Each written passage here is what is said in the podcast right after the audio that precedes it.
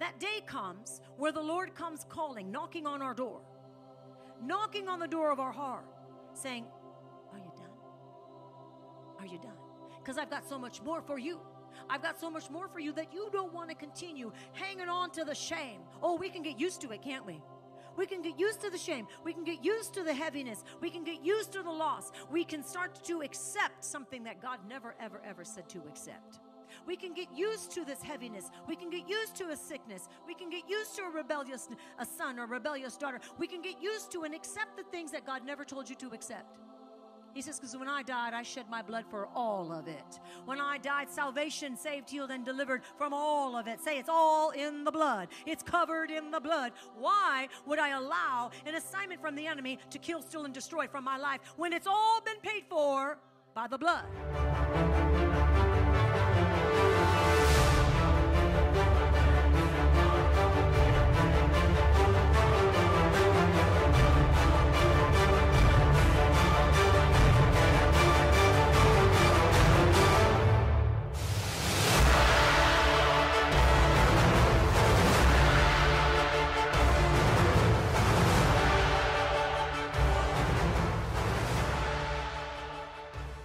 Titled today's message, Crippled by a Fall, but Restored by, by covenant. covenant. See, there was one day that we were all crippled by a fall, our fall, our own fall. But we've been restored by the covenant, his covenant, the covenant of the king. Amen? Somebody shout, Amen.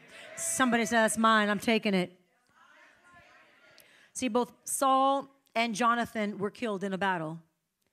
David did not forget his covenant that he had made with Jonathan and when he asked if there was anyone else left in the house of Jonathan who, may, uh, who I may honor, say he was an honorable man that knew how to honor. He was an honorable man that knew how to honor. When you honor, you are honored. When you give honor, you receive honor. 2 Samuel 4. And in 2 Samuel 4 4, we read of a man, Mephibosheth. Say, Mephibosheth was five years old when Saul, which was the grandfather, and Jonathan, which was the father, died in battle. They both died in battle. And the nurse took Mephibosheth and fled. She made haste. She ran and he fell, and this, this boy became lame, lame in both feet. Verse 4 of 2 Samuel 4 says, Jonathan, Saul's son, had a son who was lame in his feet, and he was five years old when news about Saul and Jonathan, this was his father and his grandfather, came from Jezreel. And the nurse took him up and fled. And it happened that she made haste to flee, that he fell and he became lame. And his name was Mephibosheth. Mephibosheth means man of shame. Man of shame. I don't know who would have named their child man of shame, but it happened. Say it happened. But God because God has a way of changing things that need to be changed. Man of shame, really? So we, we, we continue to read and you'll see how God changes things. Let's look at verse 3 in 2 Samuel 9. Then the king said, Is there still not someone in the house of Saul to whom I may show the kindness of God? David was looking to bless somebody. So many people are looking to be blessed, but David was looking to bless somebody because he understand covenant, and he understand covenant means that when I keep my covenant, uh, when I keep my part, my side, uh, God is faithful to keep His. There are some covenants, there, there are some things in the Lord, in the Word, promises in the Word that are regardless of what you do, God is going to still continue to love you. His covenant of love will never be changed. There are other things that you've got to do your part. Say, I'm going to do my part. I'm not going to miss out. And so in, in 2 Samuel 9 and in 3, he says, Is there someone whom I may show my kindness to? And Ziba the, said to the king, There is still a son of Jonathan who is lame in his feet. So he says, Where is he? And, and, and when you jump down to verse 5, the king said, Send and bring him to the house of Machir, the son of Ammiel from Lo Debar. And now, when Mephibosheth, the son of Jonathan, son of Saul, came to David, he fell on his face and he prostrated himself. Something you have to understand about Lo Debar. Lodabar means uh, no pasture, no communication, land of nothing. This young boy that was carried in battle, dropped in battle, that was named man of shame, went to Lo Debar. which is the land of nothing. So when you have, when you're filled with shame and you're also in a land of nothing, if you look to Jesus, the only way to go is to go up. But David represents Christ. Say it's a prototype, like Christ, an example of Christ. And David wasn't going to just stop at the fact that he was king, he was looking to see what still needs to be met. David was like Jesus to us. We were like Mephibosheth, full of shame, full of sin, full of regret, full of loss. And we walked with that shame and we walked with that loss, and we were in the land of nothing. So there was no good fruit being produced by our life because we didn't give it up. Because until we actually gave it up, we were still producing nothing like Lo Debar. Say Lo Debar.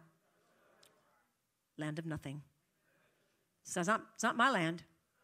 It's not my portion. It's not your portion. Until David called for him. Now you have to understand something. This man, Mephibosheth, may have been frightened. We don't know. But at this moment, at that time when he was called, he knew that David had been in the position that his family was once in, that he no longer is in, because everything has been stripped from him. Everything was taken from him. It was he felt shamed. He couldn't even get up and walk. Everything was taken from him. He was filled with shame. As a matter of fact, his, his name means man of shame. And so this man hears the call, goes, he's in, he prostrates himself. Did you not hear what I just read? He prostrates himself. He's like, oh, this is the king. I'm going to honor the king. But we don't know he was a human being. We don't know what was going on in his head. We do know one thing. We know that, hey, he could have been afraid, like, I don't know what's going to happen from this point on. I know one thing. He's in the position that we were once in, but I don't know why he's calling me because what can I offer him? I have nothing to offer him. Nothing. Why am I here? Why am I even here in the first place? Oh, but the goodness of the Lord. Oh, but the goodness of the Lord. How many of you guys are familiar with this story? Some of you are? Yeah. Well, for those that aren't, I really want you to hear because I wanted to make this as simple as I could because I knew we would have about 50 50. Let me, let me continue reading a little bit here, first of all. And so, where were we? Uh, verse 7. So David said to him, Do not fear, for I will surely show you kindness. Some of you that may have thought, well, yeah, it's not fearing. Really? Put yourself in his shoes for a moment. You that can get up and walk where you want to walk. Why don't you put yourself in his shoes for a moment, being summoned by the king? And he says, Do not fear, for I will surely show you kindness for Jonathan's sake, because of your father. And I will restore to you all the land that Saul, your grandfather, and that their land, and you shall eat bread at my table continually. He didn't make him a promise and give him a blessing for the moment. He gave him a promise and a blessing for a lifetime. We too have been given a promise and a blessing for a lifetime. Not just for a moment, not just for when you're in a place that's filled with the glory of God, but for a lifetime. Say, for a lifetime, I carry his favor because He's restored my life. He's taken my shame. He's taken my pain. He's taking he's taken my nothing. And he has given me his beauty, his provision, his provision. Say it's his provision, his beauty, his everything. He says, "I have created a table for you to come and sit at." And as a matter of fact, that's exactly what David told him. It's exactly. Look at the middle of verse 10. But he says, Mephibosheth, your master's son, shall eat bread at my table always. Uh, look at the end of verse 11. As for Mephibosheth, said the king, he shall eat at my table like one of the king's sons. You shall be no different than someone else, even someone of blood. You shall be no different because the Lord says, I have prepared a table before you in the presence of your enemies. I have anointed your head with oil. He says, The oil covers over you, it spills out over you. Your cup is overflowing. This is the type of God that we serve. He gives us for nothing, He gives us everything. He doesn't just give us something.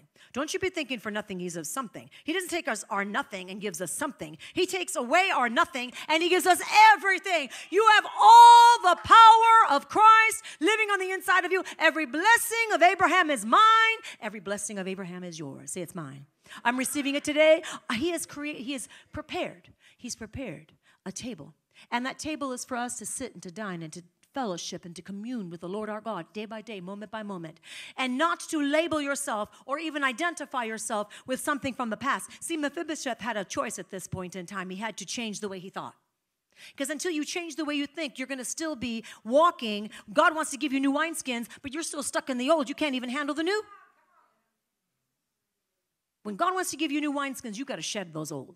Shed the old wineskins. Shed the old mindset. Say, no, no, no, no, devil. I don't know the last time you checked. Maybe you didn't check because you can't. But I'll tell you, I've checked and I know that the same spirit that rose Christ from the dead lives on the inside of me. So I have been restored. I am redeemed. I am forgiven. I have been made new. I'm a new creation in Christ. And so, therefore, when I keep my eyes on Jesus, the author and the perfecter of my faith, when I say, Lord, what do you have for me today, Jesus? Oh God, I see it. I thank you, even if you see it in faith. But you may see it in the natural, you may see it in faith, but you thank Him for it anyway, and you just keep on moving forward, knowing that He's not going to withhold His blessing from you. He's not withholding His blessing from you. How many of you really believe this? We really believe this. Believing believers receive everything from the Lord and lack nothing. Believing believers, they receive everything from the Lord, they lack nothing. No good thing will I withhold from you. Those who diligently seek my face, no good thing will I withhold from you. that means none whatsoever, right? None. So I love the story because Mephibosheth, man of shame, was in Lo Debar, the land of nothing. But the Lord raised him up to sit at the king's table for the rest of his life, and he was provided for.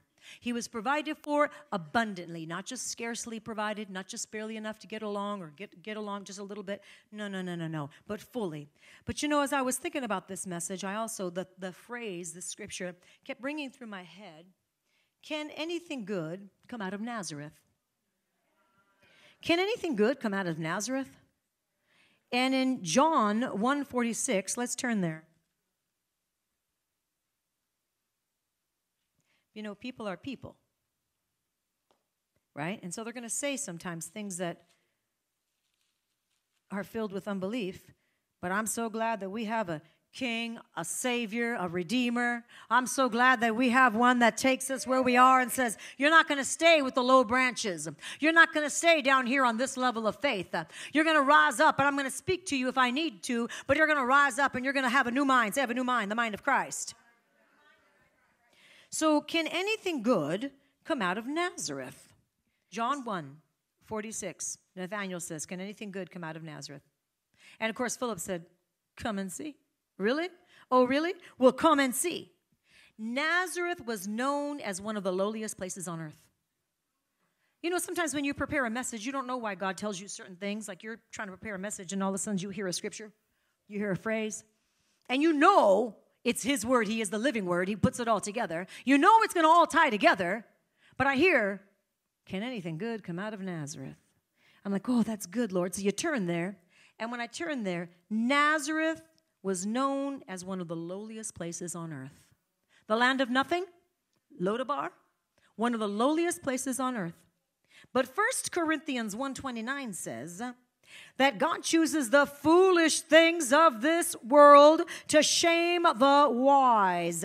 He takes the weak things to shame the strong. So he says, It's okay that you think it's foolish. It's okay that you think it's weak, because I have a way of transforming things from nothing to God's everything. I have a way of transforming what people say, Oh, it's too late. They've gone too far it's just too late. They're in it too deep. There is no rescuing them. That son or that daughter, not going to happen.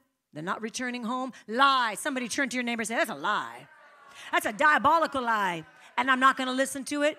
And I cancel the lie. When we don't cancel the lie, we give it, we give it power. Mephibosheth had to also walk in truth, just as we must walk in truth. You know, his feet remained lame. It wasn't like we're like, wow, he hopped up and was miraculously healed. And so we get to see that side of the story. No, this story doesn't focus on that. This story focuses on who he's learned to believe he was in Christ. We must learn to believe who we are in Christ, that we really, really, really are. We're walking in God's fullness today. We really, really are his, his, you know, craftsmen, you know, handmaidens of the Lord, fashioned and formed in his image weaved together before when we were still in our mother's womb. Literally handmade. Literally handmade. When God said, Let there be light, He spoke it.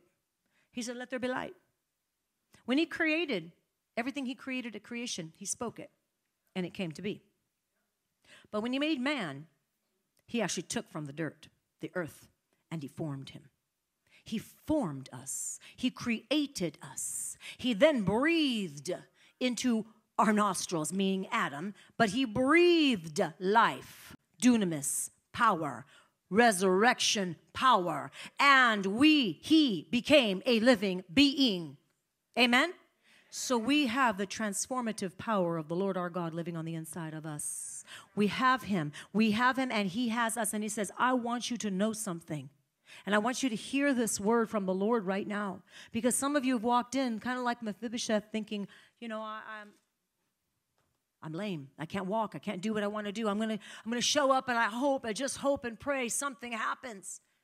Now that's where you are. That's okay. But I want to tell you something. God has so much more for you. God has so much more for you. Just as there was a call, just as David called him, summoned him, Go bring him. Is there anyone left to bless? And he went and got him and brought him into the king's table, into the king's court, seated him at the table and said, Forever, the rest of your life, you, I'm going to, and not just, you know, he, had, he, he was married, he had a family. And so he says, I'm going to provide for you. I'm going to provide for you.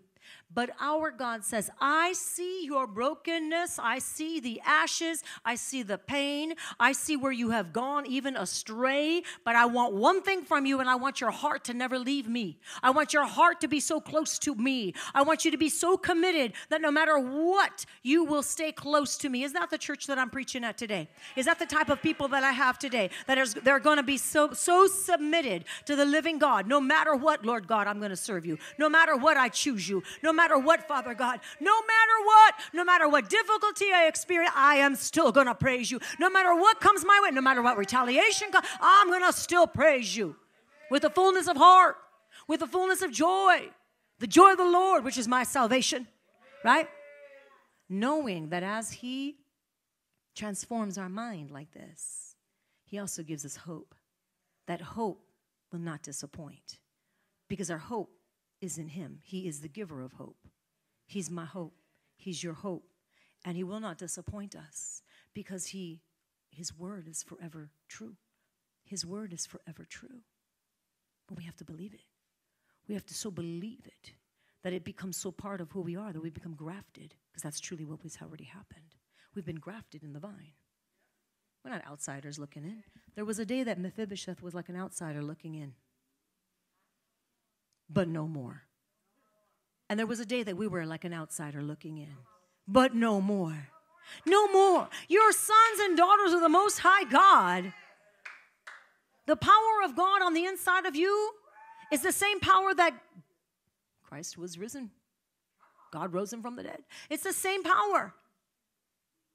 What limits you? And I want you to think about that. I'm not going to have any, I'm not going to ask you to raise your hand. It's not like it's school. You're not going to be like telling. No, but I want you to think about this. What limits you? What limits you? Is there areas of unbelief? Is there areas? What is there any limitation? Are you walking in the fullness? Because he's prepared this table. He's prepared this table in the presence of your enemies, by the way. In the presence of your enemies, this table has already been set and prepared for you to sit and to dine and to receive. I take authority over any place the enemy tries to come back in, and it's usually a familiar spirit. How many of you know about familiar spirits? It's usually a familiar spirit that somehow weasels its way, and it's a setup, and it's not a holy setup. Say, sometimes we have these unholy, ungodly setups. It's a setup, but I take authority over the setup. I bind right now the demonic setups. I cancel and I command demonic setups to be removed from your life in Jesus' name right now. That you will be able to identify when these things continue to come back in a cyclical pattern and they repeat themselves. Uh, in the name of Jesus, minds right now, that you have the mind of Christ. So minds open up right now to the truth of God's word.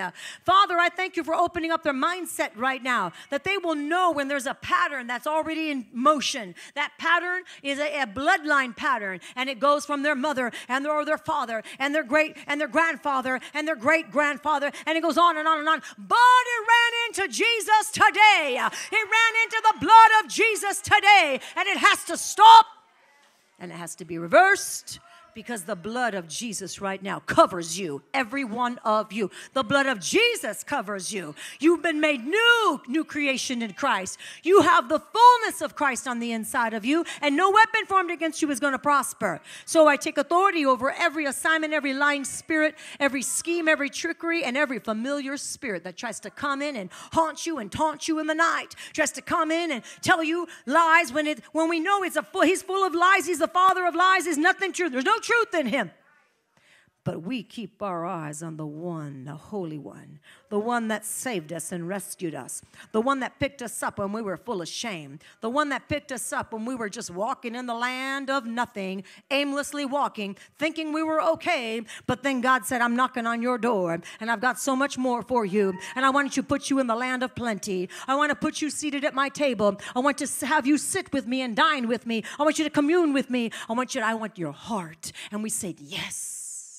We said yes. But that yes must be an everyday, not that you have to recommit your life to the Lord every day, but it's a yes of Lord, here I am, your servant, here I am, your loved one, your beloved. Oh God, what do you want me to do today? Do you have that kind of tenacity? Is your heart crying out for more of Him? Don't become stagnant. Don't become, don't become, you know, apathetic, just, oh, whatever. Oh, it's all right, whatever.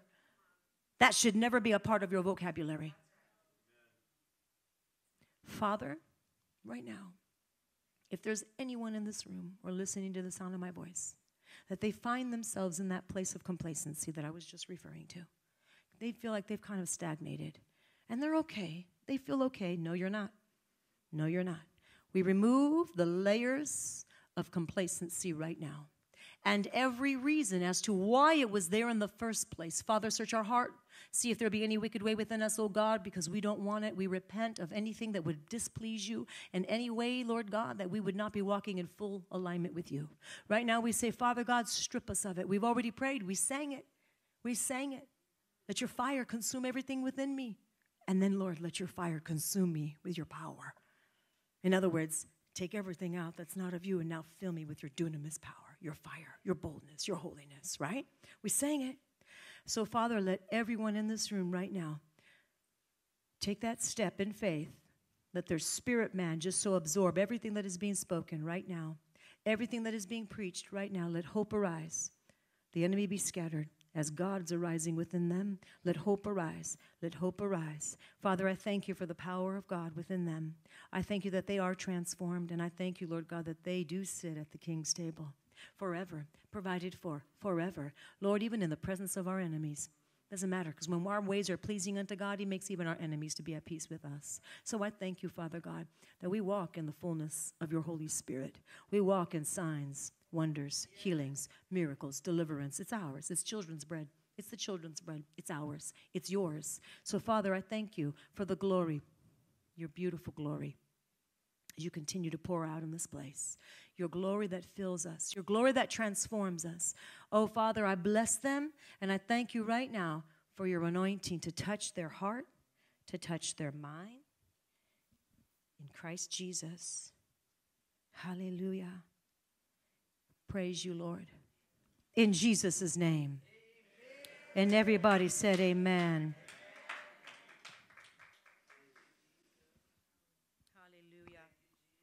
Yeah, and the last thing I'm just going to say is The devil can't handle your obedience. No? That's why he tries so hard to get you to be disobedient to the Lord.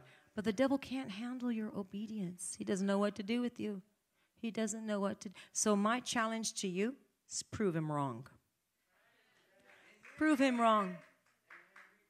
Be so obedient to the living God because love does compel us, you know. But even if you weren't compelled by the love of God at the moment, make a choice to be obedient and watch God move. Watch God turn things around. Live by the word of God.